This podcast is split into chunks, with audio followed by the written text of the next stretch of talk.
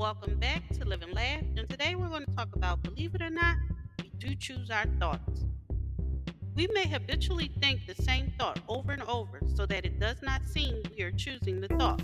But when we did make the original choice, we can refuse to think certain thoughts. Look how often you have refused to think a positive thought about yourself. Well, you can also refuse to think a negative thought about yourself. It seems to me that everyone on this planet I know will have worked with suffering from self hatred and guilt to one degree or another. The more self hatred and guilt we have, the less our lives work. The less self hatred and guilt we have, the better our lives work on all levels. Thank you for listening. If you know anyone that could benefit from this, please go ahead and share it.